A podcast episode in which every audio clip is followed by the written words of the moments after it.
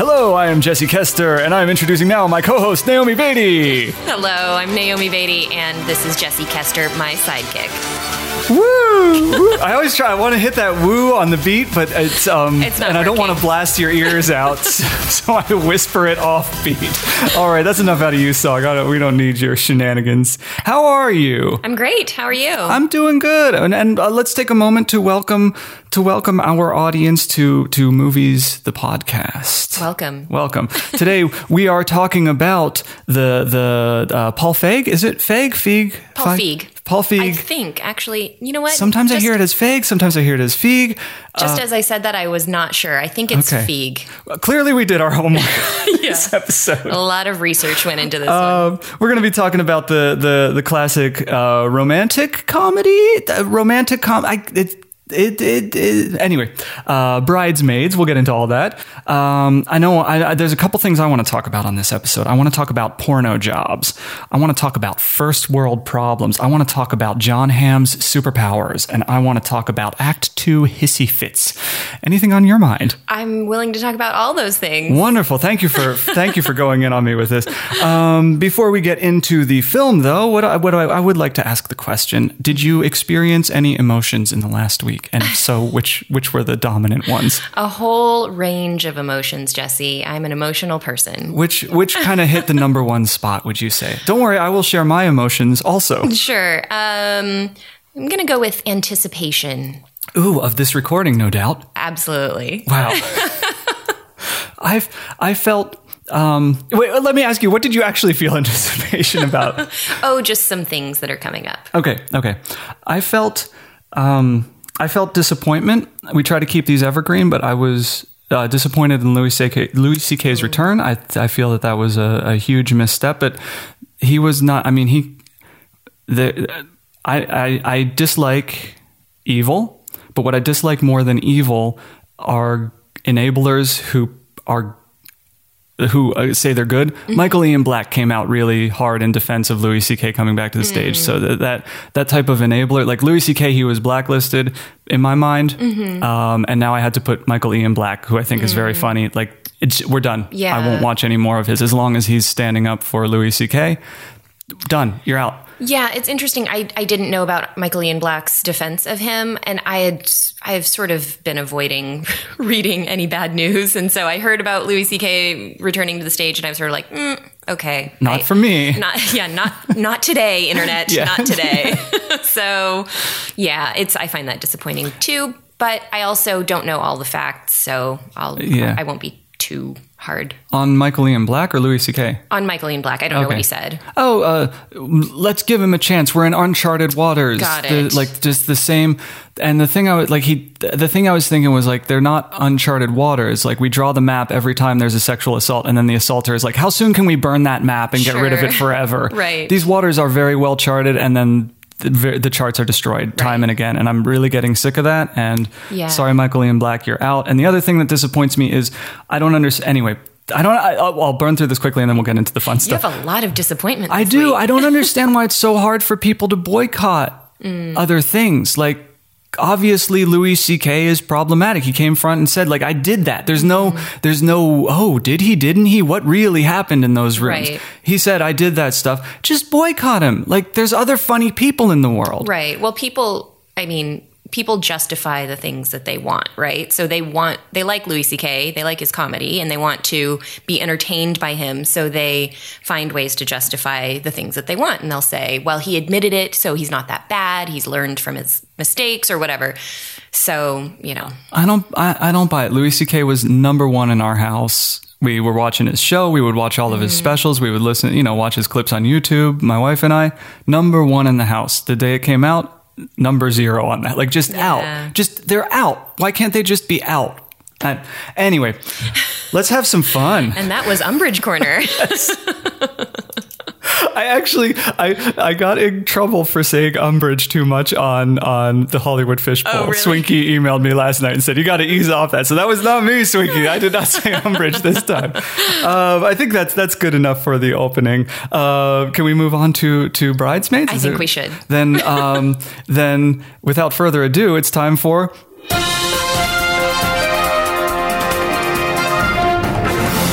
The talk. Let's talk Bridesmaids. Would you be kind enough to give us a bit of a, a summary of the film, like a bit of a log line? It doesn't have to be perfect, just something to, to get us all on the same page. Yeah, I don't have a log line for you. The the short version of the story is uh, it's about a woman who is um, sort of she believes she's kind of at the rock bottom of her life.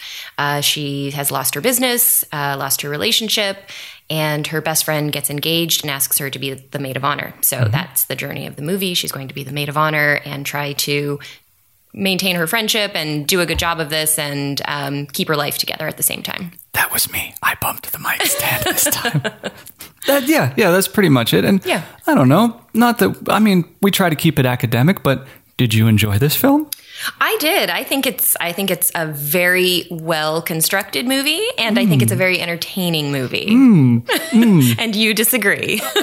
violently aggressively that's not true that's not true i, I didn't enjoy uh, the two hours plus that i spent watching it there were a couple a couple of good laughs but there was a lot that did not connect with me um, uh, fair warning middle class straight white male i've got enough to connect with I, we, we don't have to be precious with my emotions on this one i can be wrong well, and do you think that's what it was that um, that you didn't connect with because it's a very female centric story, or That's what I was trying to pick apart Yeah. the whole time. Yeah. That's what I. Uh, Kristen Wiig's comedic stylings do not speak to me much at all. Mm. Okay. Um, Melissa McCarthy's do. Mm-hmm. I, I thought that she was very funny in it.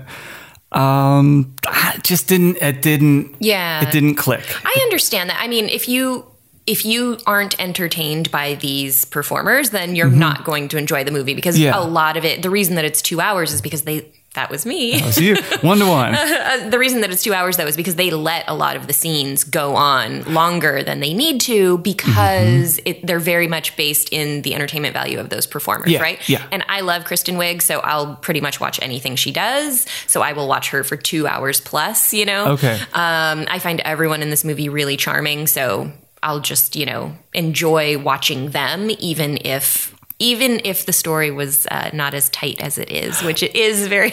It is very tight. I, I didn't feel it was tight as I was watching it. I kept thinking like this scene could have gone, this scene Mm. could have gone, this scene could have been half as long. It did. It didn't feel tight at all to me. the, the uh, story I think is well constructed. I guess is what I what I really mean by tight. Yes, it could have been trimmed. It didn't need to be two hours. There are scenes that go on longer than they need to because they're letting the performers Yeah, improvise. have fun. Yeah. yeah. So That uh, was my final note was they have fun the movie. right. yeah. Now I, I will say I would not call this a romantic comedy. That was the that was the thing as I was saying it I was like wait a minute is it even? No. What would you call this film? Where would you genreize comedy. it? Okay. A comedy. Interesting. Women can be funny too. Women can be funny too. The movie. That's what you saw. saw something very different. Okay, can we open up that Pandora's box? Can Sure. women be funny? I say yes. What do you say? I think we have proof. I know. Wasn't Strangers with Candy hilarious? It was. There's lots of proof in the world, not just this movie. Yeah, but no. uh, I would call this one a comedy because the A storyline Mm-hmm. is the is about the being a bride or being the maid of honor and about the lady's friendship. It's not about the romance with cute cop. So That was maybe why I I should have moved the needle, and maybe I should watch it again. Actually, is because one of the things that bugged me was that cop disappeared for like thirty minutes in the the first half of Act Two. yeah, guess And- what? Because the story's not about him. But I liked him.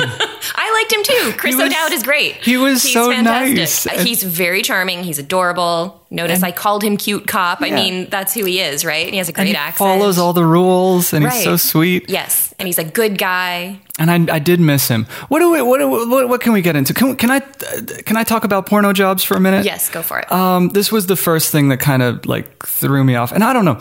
And at the end of this this talk, um, we can kind of take a, an, an overview of the umbrella of my opinion and see if I was from minute one out to get this film. Like if I was kind of watching it looking to be disappointed, that's very possible. Um, but let's wait till the end to make that call. Okay. Porno jobs. Like there, there are these jobs in movies that I feel like are, are vocational pornography. Like she was a baker. I don't know any bakers.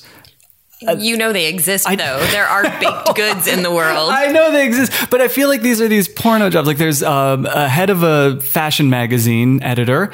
Those that- are real people too. They are real people, but the the amount that that these jobs show up in real life and that Sure. they show up in romantic and Absolutely. in comedies for, and especially for men, it's the architect yeah yeah exactly exactly. or the advertising Yep, exec. yep, yep, yep, Yeah. yep, yep, yep. Or the lawyer who doesn't spend enough time with his kids. Like it's just Sure. these these kind of I feel very generic jobs, and when I see them on screen, there's a, I there's a wall between me Right. and the film. And Well, I think that's a little unfair because I, I think that That's if, fair a, of you. if, if a movie is not about that the world of that career, then you don't want to give your character a career that's going to distract from the rest of the movie. You know what I mean? Like Mm-hmm. so she was a baker and she worked in a jewelry shop. Like what other job would you have given her that was going to work within the confines of what she needed to do in the movie, you know? jewelry shop made sense. That one worked for me. It was. It just felt like you don't want anyone to have too glamorous of a job that it doesn't seem real. not. Y- yes, yes, yes. Well, I think they did a good job of like she had a passion, which was baking, and had obviously not succeeded at thing is I might have been out to hate this film because she didn't have that job even, and I'm like, this movie's bullshit because she had that job, but she didn't even have it. Right. I, d- I don't think you were out to get this movie. My initial Well, let's uh, well, let's wait till the we'll end. go to the end, but but my initial gauge is that you're you weren't out to get this movie, but it does nothing in this movie aligns with things that you like. that might be true. It might be a little a column A, a little a column B. I wasn't out to get it, and uh, just so you know, I watched right afterwards. I watched Ghostbusters, which The is original or the remake. no, no, no, the Paul Feig, Feig Okay. version, which is not a film about people having comically glamorous fictional occupations. I mean, Oh? Ghostbusters is, is like the most common job we've ever seen. That's totally blue collar. You're right. Yeah, who hasn't been a Ghostbuster? Like when you're in high school or Right. something, you just pick up a couple hours here and there. Sometimes you just fall into it. I mean, it's so common. Yeah. Anyway, anyway, anyway. Um, okay, so I'm going to adjust the needle and re- reevaluate the film with Okay. with a bit more wisdom. Thank you for that. Um, uh, first world problems. Mm-hmm. Uh, what was the note? I, I jotted this down with specific Well, wording. Any story about the perils and uh, problems of planning a wedding is a worst first world problem. It was that was when I, when I checked out was when they when their stress was about whether or not they could get an appointment at the dress fitting shop. Like Yeah. when that's your problem, I'm done. Like I'm Yeah. just out. I'm not curious how it gets solved. And this is even though I'm a woman, that Yes. that is one of the aspects of the movie that I don't relate to because I just don't get like the the rigmarole of planning a wedding. I don't find it appealing or necessary. So That's where I'm at too. This is all based on the idea that weddings should be huge celebrations, Right. and I'm not not in that line. So But- please, I want to hear more about this from your perspective. But I'm aware that there are many people who- think of weddings as the biggest event of their life. It's, you know, their day. It's, they want to, they're going to spend, this is, you know, they're going to spend enough, you know, like a down payment on a house on one day. Mm-hmm. Yep, And, yep. And they don't think that's an issue. So I know those people exist. So that part of the movie didn't bother me. I just don't connect with it. Do you feel like I mean the movie cost what 38 million to make and made 300 plus million at the box office? Do you feel like the majority of that 300 million in was from people who love big weddings and finally saw themselves represented on screen or is it more uh, like us who wanted to see the institution shat upon quite literally? That's interesting. Movies about weddings tend to do well. Mm-hmm. Um, bridesmaids and weddings, those are subjects that women will show up for in the movie theater, like historically. Yeah, yeah, yeah. Um, so I think that that appeals to many women because of the fantasy fulfillment of planning a, A little wedding or- escapist yeah, entertainment. Exactly. Uh, and then I think you know the sort of the other women who who aren't drawn to that subject matter, like myself, would would go see this because of the female performers and the comedy. So Okay. Which of the female performers? Let's open it up. Of all the performers, who do you think were the the the Kristen Wiig? Obviously, you're a bit of a fan. Anyone love- else yeah. with a standout performance? Uh, I mean, I thought Kristen Wiig's fantastic. I thought Melissa McCarthy was fantastic. Um, I really like Maya Rudolph. I don't think she had a ton to do in They- this. Yeah, and Ellie Kemper, they didn't give her Yeah. much to do. Sure, I liked her though, like as a supporting character. I Yeah, she Ellie her. Kempered it up really in an Ellie Kemper way. yes, and um, the the other uh, actress whose name I'm forgetting now, the blonde who played the the opposite of Ellie Kemper, right? Like she was the the married mom who just wanted to go to Vegas and see male strippers. Oh, yeah, yeah, yeah. I don't remember her name, but um, I thought she did great too. So, oh, and actually, the um, Rose Byrne who played Helen, she, The, the, she was the one who organized the the actual. yes, she was like the perfection. Yeah, yeah, yeah. I thought she was great. I thought she was a very interesting character because I, I wanted them to needle it more. There's a part when her kids come up and they're like, "Shut up, you bitch," Yeah. and run away. I wanted them to explore the despised parts of her Mm. character. Like I wanted to know more about that side of her life because she was so flamboyantly perfect all the time. I wanted more cracks in the. Interesting. I mean, I feel like that's a pretty uh, accessible stereotype. You know, like she's she was the second wife or more, second, third, something wife, right? Mm-hmm. The stepmom to these kids who didn't like her.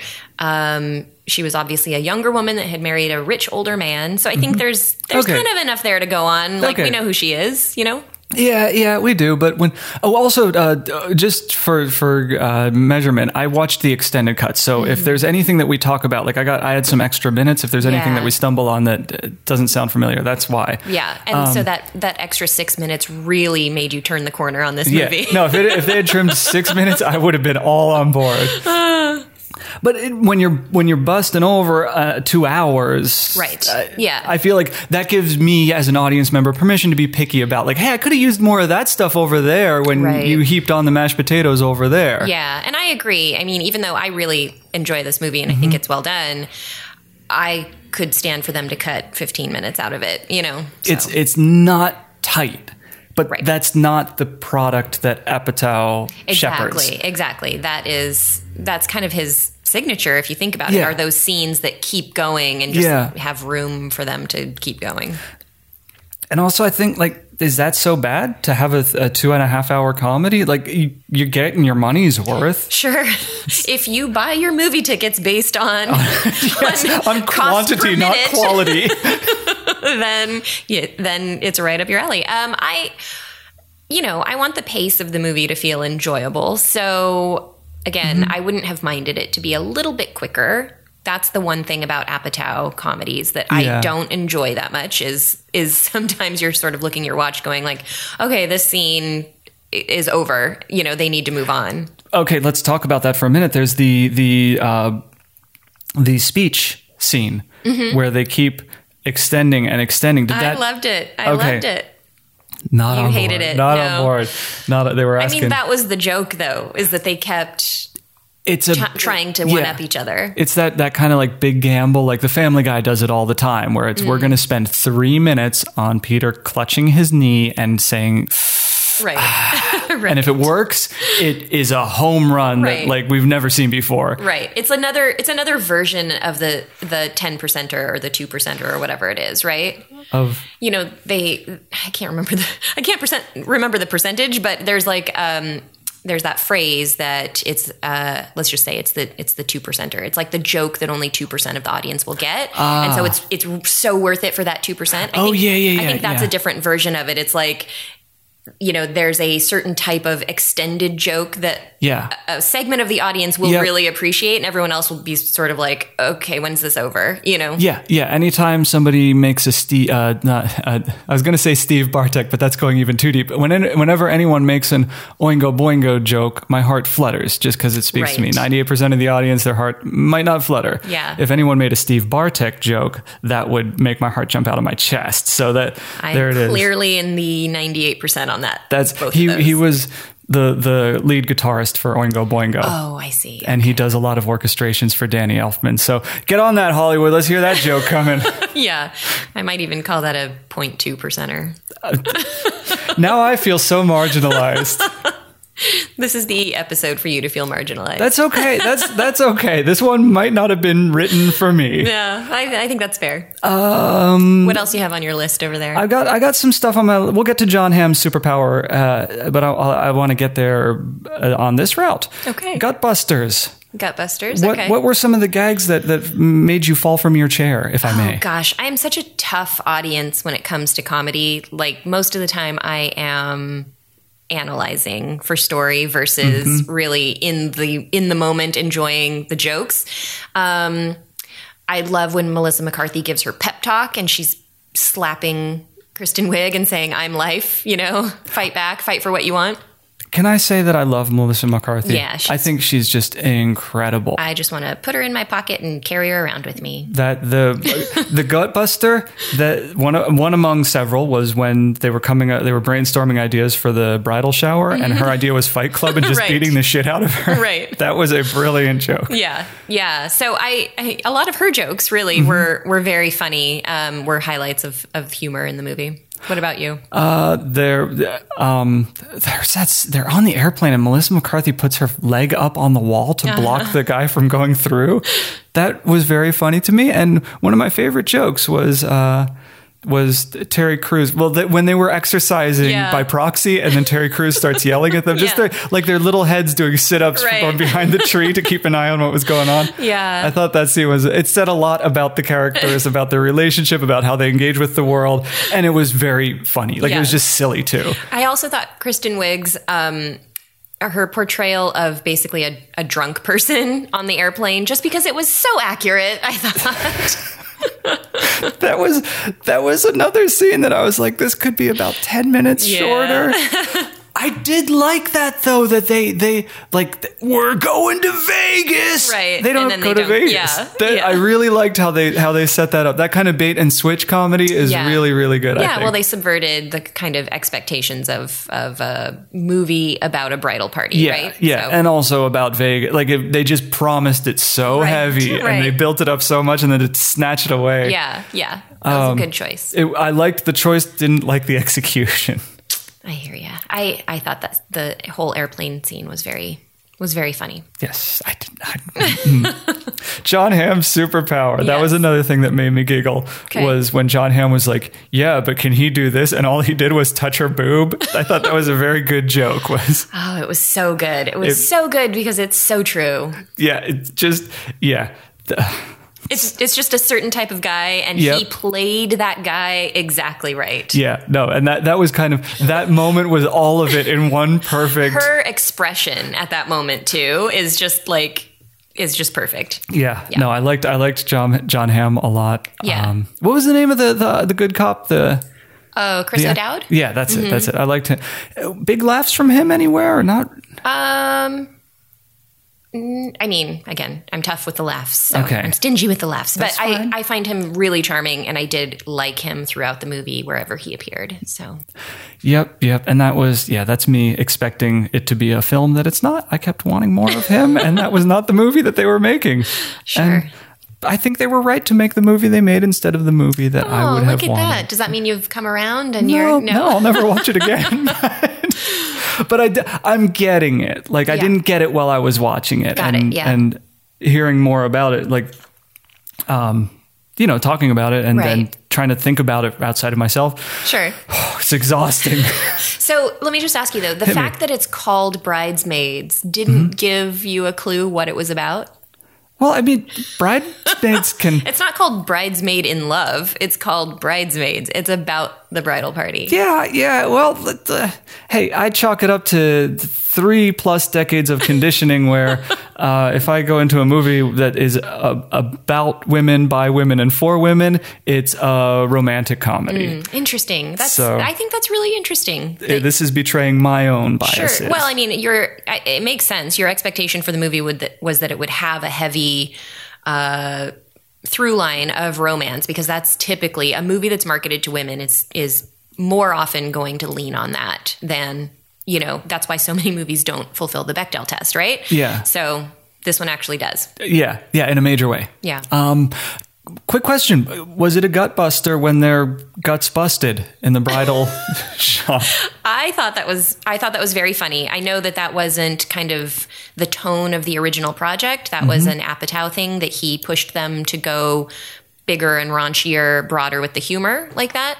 Um, so I think in some ways the movie I, I know there's some complaint about the movie feeling a little uneven tone wise um, and i can see that i really liked that whole sequence i my the funniest part of that scene for me is when helen is is trying to get Kristen Wiig to admit that she is also sick, and Kristen Wiig is sweating Yep. and trembling and I loved how wrecked they all looked Yes, at that point in the film. That was very fun. and and Kristen Wiig trying to down an almond just to prove that she wasn't going Yeah. to be sick also i just that moment was really funny to me and the whole sequence i, I found funny as well but um, but i know it's not for everyone that's like really that's real toilet humor That one, uh, I didn't like that scene.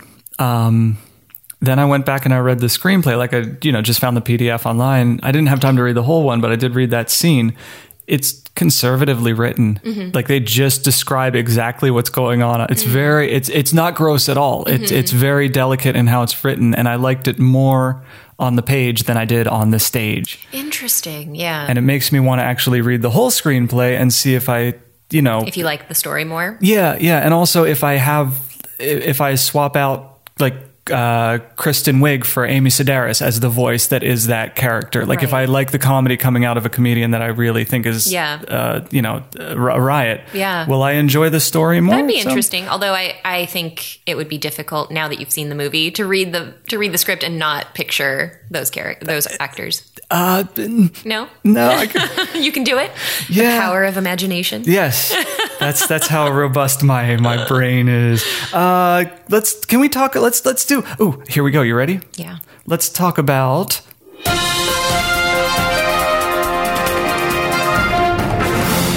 the device. Okay. So, um, what I'd like to do, we're going to try this out on this episode and see if it if it carries on. But we've got a script. Let's and what I what I think we can try to do is is try to approach it from some academic standpoint. Is there a device that this script uses that really works or really doesn't work? And just talk about that screenwriting device or that filmmaking device and try to pick it apart a little bit for five or ten minutes. Great. Just to to, to up the brainy quality of this. And- We're in desperate need of Yeah. that. And I apologize on air and off for dragging this thing through the mud time and again. But I think, uh, uh, can we talk about? Uh, I, I have it marked down as Act Two hissy fits. Okay. And uh, and this is also I call it the like this is kind of born from the dark night of the soul, and it shows up in comedies. And I know this isn't a romantic comedy, but there is a romantic component to it, and that was when I felt like the the the Act Two hissy fit got under my skin. Uh, should I back up and? Stop talking in riddles and start explaining what I'm Sure. trying to say? What exactly are you complaining about now, Jesse? Oh, there's so much, but let me try to focus it a little. It's uh, something that happens at the end of Act Two, and it works perfectly in action movies. Is things have to get worse than they've ever been before, so the character has the motivation to go do the hardest thing that could ever be imagined to fix these things before all lives are lost, or whatever. It, and it works in some genres. Um, I don't feel like it always works in love stories, so I want to focus on on the cop and Annie. Annie's the main character, right? I want to focus on their love story for this because I felt like we had a, a, a quote unquote dark night of the soul at the end of the second act with them that felt unearned. And it all, for me, it, nine times out of 10, not always, nine times out of 10 in romantic comedies, it feels unearned. And it's that moment uh, when something happens between the two leads and they they go nuclear on their on their romantic love or their friendly love, whatever it is. And in this case, he made he made he no he bought uh, baking gear so that they could bake together, which is pretty innocuous, I think, as a gesture. It was might have been a little early in their relationship for such a grand gesture, sweet. Yeah. but I don't think that was like nuclear. And Annie treated it as a nuclear move Right. and then they didn't talk and then she didn't talk to him and that made him so mad that he wouldn't talk to her Right. and it felt really protracted and i don't even know if it's always necessary to have this dark night of the soul where we separate the two people who are in love when it's a but it's uh, uh, structurally it's deemed to be necessary but emotionally it always feels Sure. false to me that's where i'm at with it any thoughts Yeah, so so I didn't dislike it as much as you did. I actually thought it was um, mostly effective. Okay. Um, and I will say that the the um, the stronger sort of separation of the two lovers is really when she uh, has the hissy fit at the bridal shower, and the main relationship, which is between her and Lillian, Yes. falls apart Yeah, completely. Right. yeah. So so for me, that scene was intended to be the much bigger sort of fallout, and Yeah. this um, was more of a bump you know, Yep, kind of yep, in yep. their relationship, which was a not even really a relationship yet, you know. Yeah. So there wasn't a ton um, invested in it that, and that helped it not feel like so unbelievable that she would like kind of throw a, fit and that would be enough to separate them, right? Yeah. Because they weren't really in it together. So if just put yourself in his shoes. If you had like slept with a girl, kind of had a one night stand, but were interested in her, and then she freaked out and left the next day, you'd sort of be like, "Yeah, okay, I'm but this this girl might have crazy eyes, and let's let Yeah. her go." Right? But not a one night stand. They'd been bubbling that relationship for a long time as Well, but they slept. I mean, Yeah. it wasn't really a date, and they slept together. You Yeah. know what I mean? Like there wasn't a there wasn't a commitment between Yeah, the two of them yeah, or any real sort of like relationship formed yet, right? So it was sort of like a well, we did that very quickly and maybe this is going to progress or maybe it's not and then she freaks out and leaves. I can see from his point of view being like, yeah, okay, maybe that wasn't going to be a relationship, you know. yeah, yeah, okay. Um, but I will say that his gesture, although very sweet, to bring the baking stuff and, and an indication that he wanted to spend more time with her and saw her as more than just you know one night stand and all that good stuff. So nice contrast with Jon Hamm in that Yes. in that moment. But um, from her character arc point of view, I think it makes a lot of sense. The baking, she had already told him that she gave up on that. She wasn't doing it anymore. She had made that clear to him, right? Um, and she is a she's a character who is avoiding who is avoiding doing the things that um, make her that cause her to risk failure again. So it's easy for her to do things that both make her feel bad and that don't require her to risk anything genuine, right? Mm-hmm. And so for him to push her to bake again, it's too much. It's this guy that sh- there's potential, there's real romantic potential there. He's a good guy, right? Yep, yep. Pushing her to get back into the thing that she already failed at and that made her feel the worst about herself, right? Yep. So it's scary. So I can see from that point of view that character freak out being logical, being emotionally logical. we are making a very good case in this episode for me shutting my damn mouth and just listening for a minute. Well, well argued. And uh, the little note I jotted down was that I'm I'm just bringing baggage. Like I'm bringing I'm bringing expectations from other films to this film, perhaps incorrectly. Well, all that said, I, I I do think watching it, it does feel a little bit like illogical in the moment. But I think that if you really look at the emotional logic of what the character's going through, it does make sense. Yeah. Maybe it could have been executed a little bit differently so it sort of landed better. Yep. Um, I don't disagree with you there, but I do think it makes sense in the You in totally sold me on the emotional logic and how it fits into her arc.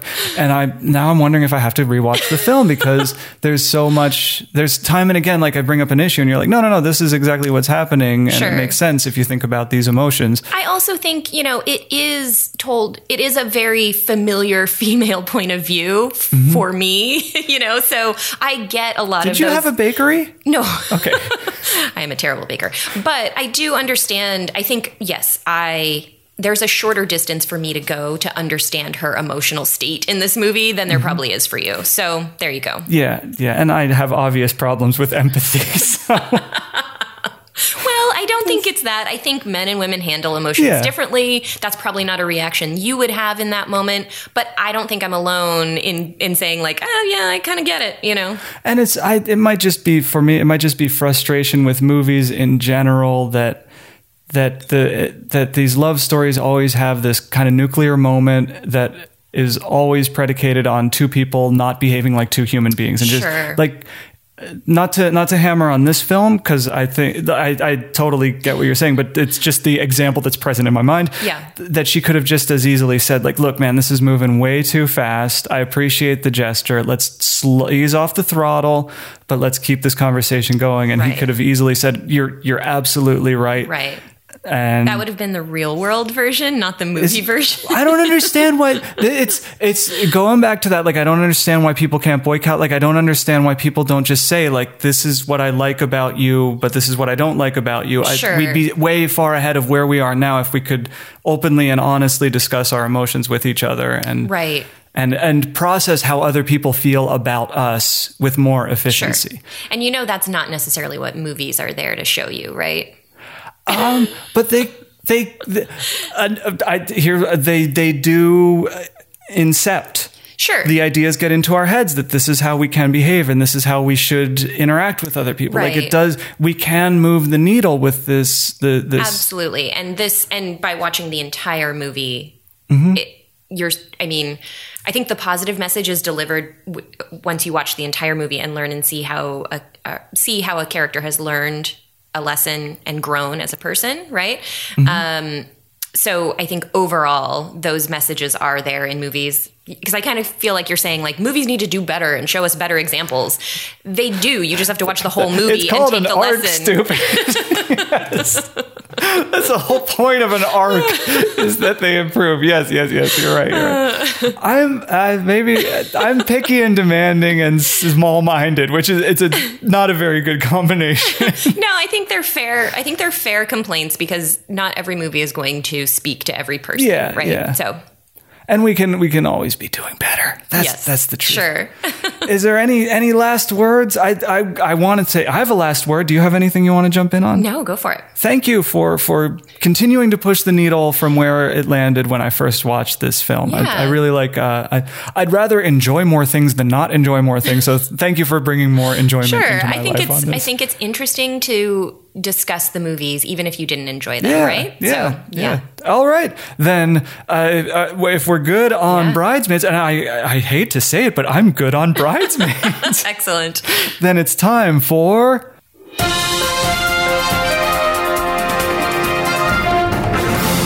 The pitch.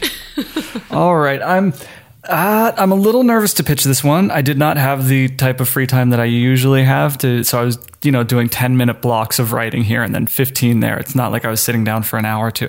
Anyway, you know what? Maybe I should quit hemming and hawing and just get to this one. Are you ready? Let's hear it. All right, the title is I Don't.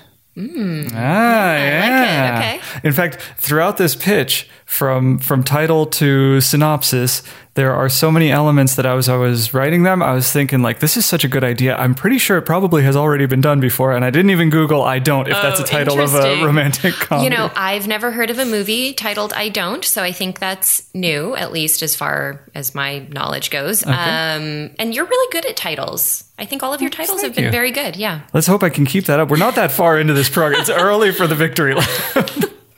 let's let's do 50 more episodes and And then see how see how it when, measures when we up. get to the film's title is some crap that people do then we'll know that i've fallen off uh, so kind of if we're high concepting it it's maybe bridesmaids by way of the bucket list okay. uh, got a couple of taglines for the poster if you want them Okay. he promised her happily ever after she's not buying it Okay. or just how expensive is a new lease on life Interesting. Okay. yeah still on board you're not you're not running out the door Uh, that's uh, there's an element of uh, money, cost, expense in there that Yeah. I wasn't expecting. So are you are you guessing what was on my mind while i was watching bridesmaids at this point yeah. I wondered if that was going to be one of your complaints about bridesmaids because you had made that that comment about Crazy Rich Asians. Oh. I figured I burnt enough time on last week's episode that I didn't have to obviously, obviously did not speak to me when they were standing in that fountain listening to Yeah. Someday somebody gonna na- na- na- na- na- na- na- say goodbye. All right, you ready for the log line? Ready. I know people come here to hear me sing, but uh, you know, we can we can do them dirty today. Years after leaving her millionaire fiance at the altar, the still hurting exes meet for tea. That's a bit of a wonky sentence, but let's. Uh, where they discover that they both may have changed enough to make love possible, if it's not too late. I like this. I like this concept. Um, yeah, so let's keep going. Okay. You're not you're not uh, boycotting. No hard boycotts yet. Not yet. Okay, let's see where let's see if, if we, I can keep you on board for the whole thing. So there's a bit of uh, framing for this film to set up that it's it's told in a zigzagging timeline story. So this the story starts with them sitting down for coffee and they start talking and as they talk we go back in time to see the Mm-hmm. wedding day and then uh, we go back in time for the other things that happen throughout. So there's Yeah. kind of this time jumping. And let me just ask you really Yes. quick: is it is it present day, and then the flashbacks happen in chronological order, or are we jumping yeah, yeah, yeah. around? Okay. And it's like Forrest Gump, how the flashbacks catch up, and at Act Three, it all starts happening in real time from from the end of Act Two on. We catch up to where we are that Mm-hmm. Cool. day. Um, two main characters, Claire. She's a she's a Kate McKinnon type, uh, kind of that eclectic, electric, uh, just this side of reality type of comedy person. And let me guess, she's not a baker. She's not a baker, nor has she ever been. She is. She she's works in a grocery She's an editor at a at a fashion magazine Oh, in New. York City. No, she's uh, humble living, humble Okay. background, blue collar, maybe from Pennsylvania, maybe even from Mechanicsburg. Not sure if this is a crossover story. um, and the the the feller is is Rob. And for him, try to imagine like a John Krasinski type, uh, paternal, caring, uh, disproportionately peaceful, and handsome, born into money. Okay. All right, so let's get into it. Yeah. Uh, act Act One. So they sit down at the coffee shop, and they're kind of just. The, she's sitting at the coffee shop. He's the one who's called, who said like, "Can we can we meet to catch up?" So she's sitting waiting for him. He shows up, uh, and then we start getting their their story up to that day, going back now. Um, starts on the the Act One is all of Act One is the day of their wedding. Um, it's kind of like uh, the the chaos of the day, and we get to know the the financial distance between the two families. You can feel it between them. It's not aggressive, not outright, not violent, or or anything like that. But you can feel that there's discord between them, and there's a lack of understanding between them. Um, Mama Rob, how much do you know about Kenya? I I know it's a place. Okay, so there's a thing like Swinky calls my mother Mama Jessie. Okay. uh, whatever the parent is, you address them as mama, and then whatever the person, the name of the person that you met them through. So if I say Okay. Mama Rob or Papa Rob, that's uh, her husband's mother and father. Okay. it's just more efficient than ex father in law whatever Sure. it is. Uh, Mama Rob pulls Claire aside and uh, drives the distance home. Like they have a little mother daughter chat in the bridal room, and she just na- like she drives the the railroad spike into her heart about the distance. And I know what you're here for. I know what you're doing. I know what you want from my son. Uh, uh, and it just it sets Claire off not not like not uh, not violently aggressively off but it, it derails her whole brain for the rest of the day and she's increasingly distant and removed till they finally get to the altar and she leaves she just bails on it. Um, and she, she runs right down the aisle and into act two. Excellent. um, and then what happens there is, as they discuss over coffee, we find out we find we learn the story of Claire as she tried to, she she couldn't buy into this happily ever after. She needed to earn her happily ever after, so she does all the things. She quits her her job as a, an insurance claim adjuster, whatever it is, the the the job that will go nowhere, that drives no passion in her heart. She quits it, takes out a loan, goes to community college, and does tries to be life with all of her heart. Okay. Um, and we learn about Rob how that this moment that he really did love her, and that when she left him, it really sent him into a, a tailspin of heartbreak, and uh, it, it hurt him a lot. Maybe even to the point that he became a bit of a cad and started taking it out on other women because he's rich, he's handsome, he's charismatic, so he kind of has you know take a number and get in line, and he has no feel like he just isn't loving anymore. He's not open anymore. Yeah, yeah. So uh, that's kind of like the first half of Act Two is seeing her try to climb and face all the challenges of climbing and watching him slip down and contend with all the, the emptiness of that kind of slipping. Um, then the big question comes up. I don't know if this is end of Act Two or middle of Act Two, but the big question comes up. Claire wants to know why did he why did he want to meet her today? Why did they need to do this kind of denouement, this post-mortem on a relationship that that is far in the in the rear view, but the the hurt is still ever present. Like they can still feel the the the anguish of, of the separation of of the love that was shared and lost and all that. And uh, he's he's terminally ill, and he's got a year and a half, two years left to live, and he wants somebody to spend that time with, and he hasn't found anyone that knows him, that loves him, that has invested in him like he's invested in her. And he is speaking almost friend to friend, like I want somebody to spend my last year with and to to just share that time on earth and to love and to be loved. If you want to, it's a very big question. It's a huge ask. Yeah. It's a huge ask Right. um, and she contends with all that, like all the all the weight of that request of that favor. I guess. Sure. Oh, Is it a? fa- It's a very big thing. Yeah. Yeah. Um, and she she goes for it. She's gonna she's gonna try to do this thing. So they they get together. He does want to get married. He doesn't want to die single. Mm-hmm. They get the they they so they call the wedding back on Mm. years and years later, um, and start patch like trying to patch this whole thing back up. A week before the wedding, he dies, um, and now Claire is stuck turning a wedding into a funeral and having to host both families and be kind of uh, emotionally present for both families when she w- uh, in a, in a mirror of how she was very emotionally absent for one mm-hmm. person. Like she couldn't even do for one person at the beginning of the story. Now she has to do it for two entire families mm-hmm. in a much more complicated way. And she nails the dismount. She does it. It's a as happy an ending as we can get with that setup so that's that's the story the Great. end Yeah. Uh, So I really like the um, I really like the plot progression that you've come up with. So I have to say that first. I think that there's a lot in there that's really unique and Mm-hmm. cool and I didn't see coming and and yet it all makes sense, you know, and um kind of like you know, looking at it from the 40,000 foot view, I'm like, "Oh, this is a really interesting version of this story, right?" Um so I like all that stuff. Great. Great job on that. Okay, okay. I'm looking forward to the next sentence, which is, and thank you for listening to no. Movies the Podcast. No. Um, What's not working? However, here here are. I don't think there are things that aren't working. I think there are a few things to be careful of when, Okay. when theoretically when you're writing this. Okay, and they are they are these things. Um, to me, it I although I think the the the device of flashing for flashing back to the wedding day while they're talking sounds it's one of those things that sounds good on paper. Um, i feel like in the execution that's very difficult to make interesting because it's just two people talking and then showing us what they're talking about so unless there's some uh, if you can kind of build a question in there that we're on our uh, you know on the edges of our soon- seats for As soon as you said that, my thought was in the editing room, just being like, yeah, those all can go. Everything in the coffee shop can go. Yeah, which is kind of, I think, the challenge with Yeah. that, right? But I don't think it's impossible.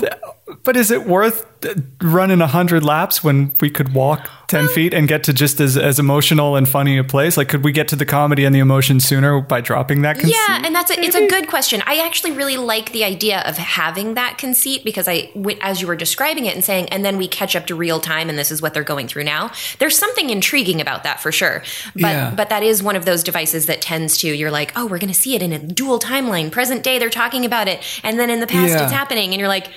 Okay, so then why are they talking about? you know what I mean? Yeah, it's sort of yeah. like make sure that there's a reason. Either there's new information coming out that so they're learning something. There's some reason that they're talking about this now, right? To uh, so that so that like their conversation is either reframing the past or the past that we're seeing is reframing their conversation. So we're learning more. That right? was something I did want to play with. It was coming through my head that like they could say a thing and then we see it from either of the other person, Right. person's perspective and find out that they like the other name that I wanted to put in the high concept was Annie Hall. That there can be some a little bit of reality bending Mm. Sure. and perception questioning throughout so the thing. Another example, I, or something that to look at to kind of see how they do it, is the show The Affair. Right, um, the pilot of that is the only episode that I've seen, but that. From what I understand, at least the first season of that is told from it's it's the story. I'm taking notes like this isn't being recorded. Let me just listen to what you're saying and I can listen to it. so that um, that first season is the story of two people having an affair, right? Mm-hmm. And we see it happen from both points of view. So we see what she thinks happened when, like, the day that they met, which was he was clearly coming on to her, and he was the one who initiated, or Mm-hmm. whatever. And then, and we also see it from his point of view, which is like, well, she was this flirtatious waitress who, you know what I mean? Yeah, so yeah. I think there is something you know to be gained if you can do your version of that where you're using the device really in a way that's that makes it necessary right Okay. So that's the only challenge i think with that with your first act um what was the f- oh so then act two first half of act two is we see kind of where their lives went after the, Yeah. the day at the altar right And this is a lot of time with our two main characters apart, telling two totally different stories, which could be a problem. uh it could be if you think about it as a dual main character situation but i actually think she is your main character she is. Yeah, yeah, yeah. So I think if you lead with that and focus on her experience, um, and use his experience as sort of the subplot. Yeah. Right. Yes, I think yes. you'll. I think you'll be okay there. That was the idea. For every like roughly three minutes she gets, he gets about one. Right. Yeah. So, and I think that that will help um, make the whole thing feel cohesive, right? Because we're really seeing her experience and we're going to see her character arc, Yes, right? She's yeah. the one who comes out at the end and has to grow and change and is the, throwing the funeral and all that Yes. stuff. So it's really her story. Yeah. Um, and then you're going to sort of like fill in those valleys with the story of his situation Yeah. and how he was affected by not being together and basically why he's coming back to her now. Yeah. And also, I thought it would be fun to play with little, like, quick flash cutaways to tell his story. For him to say Yeah. a sentence and then to show how that sentence actually happened in Sure. life, you could get a lot of good, uh, clever little twists and turns on, on, on how we speak and how we behave and how we sanitize stories to make them easier to digest for other people. Yeah, and I think that's a good kind of um, you know, sort of subtexty thing to keep in mind like if you are going to write this story which Mm-hmm. I, I really like this story uh, i think you should write it in all of your free time I know. but um, but I think that's a that's a good sort of like big idea to keep in Mm-hmm. mind because that will separate this and elevate this story, right? Um, if you are saying something bigger and more interesting about the way we um, kind of tell the story of our lives that Yeah. might not be totally accurate, yeah, and yeah, you know, yeah, the way we curate information for others. and especially because the reason they're coming together is because he wants someone who actually knows him and loves him to spend the rest of his life with, right? The rest of his life being a year or whatever. yeah, yeah.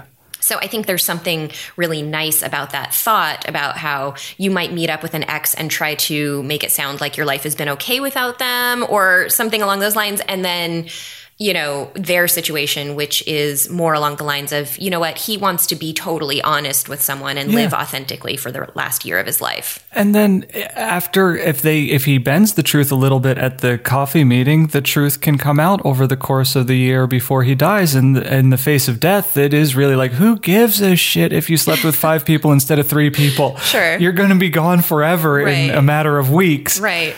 So I think interestingly, what's at stake for her in this story is all emotional. You know what I mean? So that's the other challenge, I think. Yeah. But again, I don't think that's impossible. And I think that if you can do that well, it's actually a more powerful movie, right? Because it's the emotional stakes that really get us, really Yeah. punch us in the gut, you know, when they Yeah. work. So, um, you know, I think you'll want to play around with that and find the strongest way to kind of engage us in her story and why her story matters to her. Um, and it probably has something along the line. Something to do. Let me get my second one. Uh, something to do with uh, the area of like, you know, what's at stake is possibly living your life without having that great, honest, true love, right? Yeah. Because like, if she doesn't, it, it sounds like he was he was that for her sort of at one point and then it fell apart or in her eyes it fell apart or it wouldn't have worked and because of their class difference but Yeah. then you know she's getting one more chance to kind of like have that great true love and she hasn't found anything else to replace it in the meantime so from our perspective it will be like that was it for her like she needs to try that again right Yeah, yeah.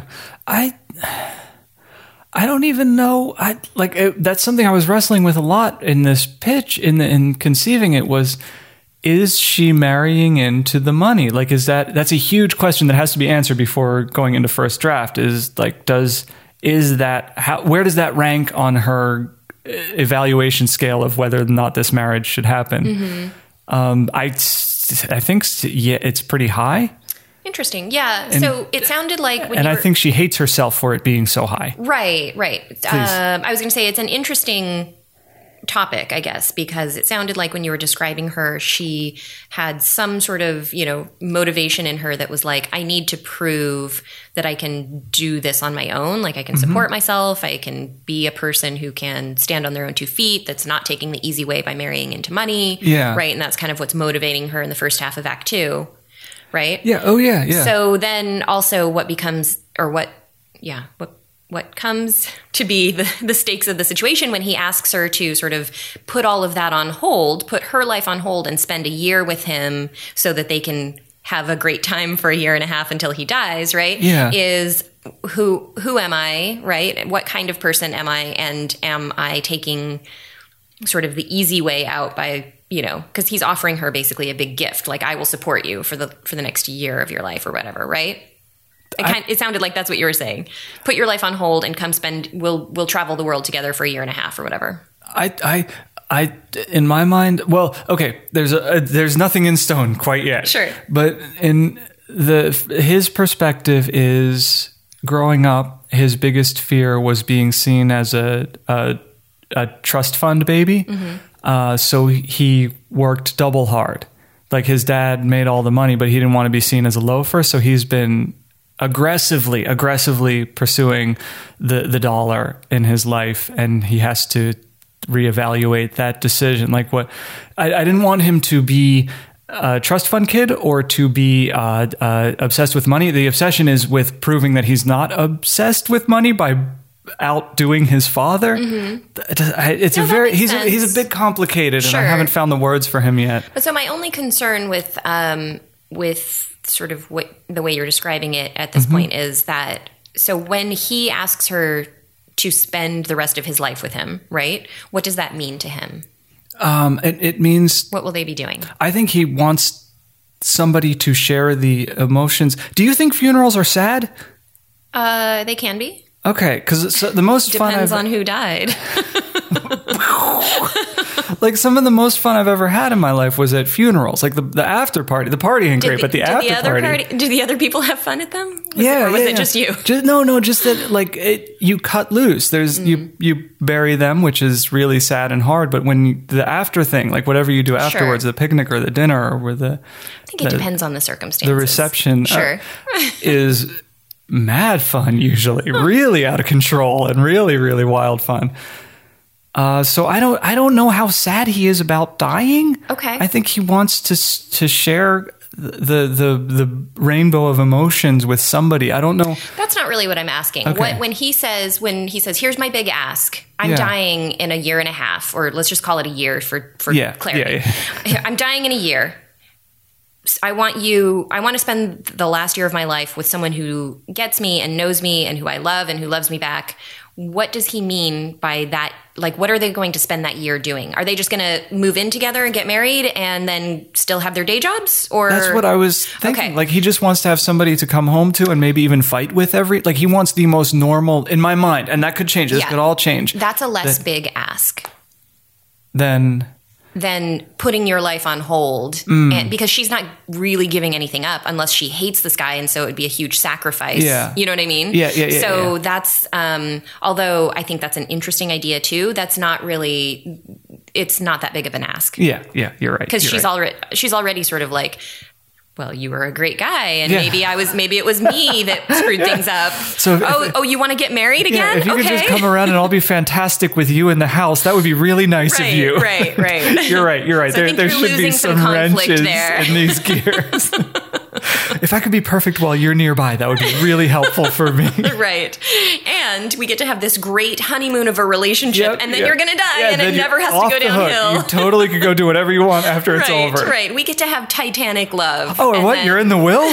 Whoa, how'd that happen? I'm only seeing upsides for her. yeah, yeah. okay. So, Gotta so that's something little- to think about. Told you this one was squishy. I told you. you did, but I actually really like the idea of it. I think these are just the challenges to Yeah, work yeah, out. But, yeah. but it's a it's a And really none of them are insurmountable. Like they're all No, no, totally, they could be workshopped and, Yes, and finished. Absolutely. And, I and think it's a through. really charming idea, though. I think it could be. I think it could be a very emotional and also very funny. I think that there's a lot of room for Mm-hmm. For deep, deep pathological comedy on Yeah. this. Uh, and that's that's what I like more than seeing people shit in the middle of the road. I like the deep pathos comedy. Sorry, Paul Feig, I didn't mean to write off your whole film because of one shot. It was. It's written very delicately. Yeah. that scene. It's really delicate how they wrote it. Um. Anyway, Because ladies wrote it. yeah.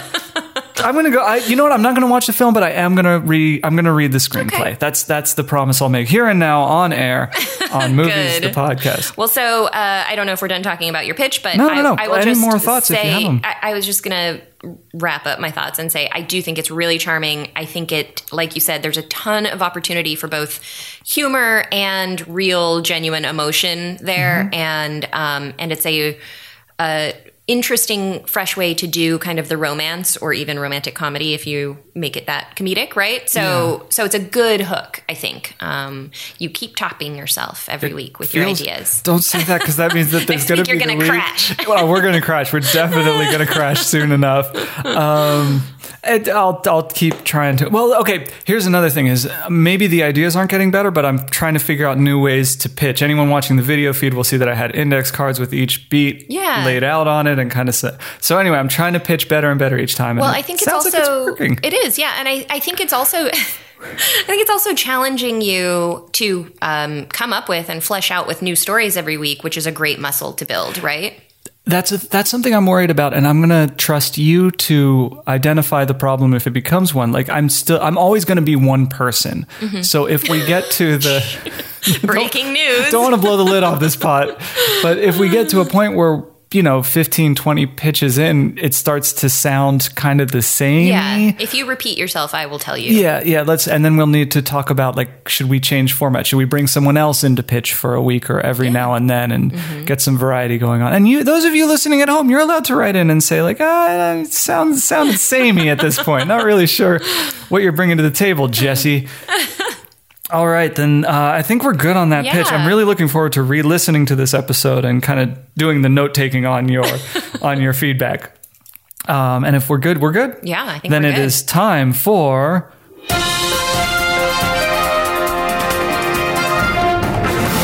something, anything else. Oh my goodness, you have to go first. I do. Yeah. Oh, uh, I I was gonna. I was. You know what? Okay, I'll do, I'll do my something anything else, and then I've got a song that we can we can ride out on Okay. that is not Michael Jackson related. Don't worry.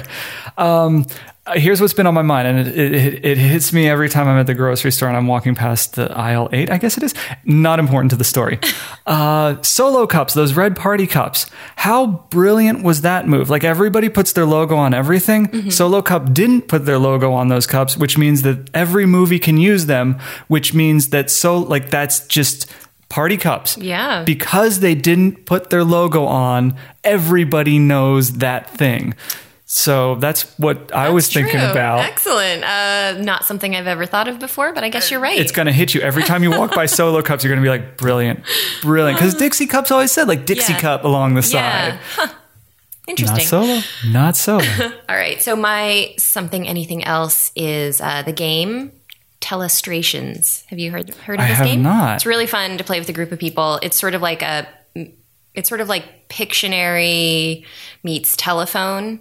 Um, so you're you're do you remember that? yeah, yeah, yeah. So you it's it's basically uh, the quick explanation is you sit in a circle, you each have a, a pad like a dry erase pad and you basically draw things based on a word that you've gotten. You pass it the next person tries to guess what it is. They pass it along. The next person tries to draw what that person guessed without seeing all the Oh, previous okay, things. so I draw a hamburger, then I pass it to you. You see it, you say sandwich, and then the next person draws a sandwich, exactly, and then Mm-hmm. exactly. So then when you get around to the beginning you get to see the evolution of how it all went awry and it's really funny These are that sounds like a, like a microcosm. This this this program that we're doing is basically here's an idea. Let's convert that idea in a very macro form. This sounds like a much more fun, efficient way to do this. this is the party version of Yeah. this of this podcast Yeah, yeah, yeah. So next week, uh, please join us when uh, we just draw pictures, pass them to each other, and then write words on the back. that's going to be super boring Is that was that your Saturday? Is that was saturday Okay, yeah. awesome, yes, awesome. that was fun Not to not to bring your private life too deep into this. Um, and then oh oh oh oh. Okay, good. Um, then what I'd like to do is I almost pushed a button on a thing accidentally. Uh, I'd like to uh, say where people can find us, and then I've got a song that we can ride out on. Perfect. That, uh, that that I really really like. Uh, my name is Jesse Koester. You can find me at hollywoodfishbowl.com. If you like this podcast, we've got the Hollywood Fishbowl, another podcast that you could be listening to, and go back and listen to Naomi's episode. She was a guest on it. um, at, and at HW Fishbowl on Instagram and Twitter, if you'd be so kind. Naomi, where can we find you? You can find me at writeandco.com. That's my website, and also my Facebook group, which is the Screenplay Lab. All right, and there's this. I'm going to actually type that in after this episode because I don't. I don't think I've joined that yet, but I do want to. Um, right, W R I T E, and not an ampersand. Co Co. That's right. All right. Uh, and the song we're writing out on today is I, I implore you, I will have a link to this video in the in the in the description of this episode. It is a Japanese song called Ryuju no Dengon. It's a great great little ditty, but the video is incredible. It's a live performance, and uh, the dresses are just through the roof. So right. after you after you're done listening to this, pull your car over, uh, load up the YouTubes. Do not drive and watch at the same time. and we'll be back next week. What will we be back next week with? Is it is it Mad Max or Eternal Sunshine? I'm going to let you choose. Those. Oh my goodness. Let's let's keep it a surprise. How about that? Ah, yeah. So all y'all, like, we should listen to Mad Max or watch what. Anyway, we'll see. We'll be back next week. Did not nail the dismount on this episode. and until then, please enjoy Ryuju no Dengon. Thank you so much for joining. Bye. Bye.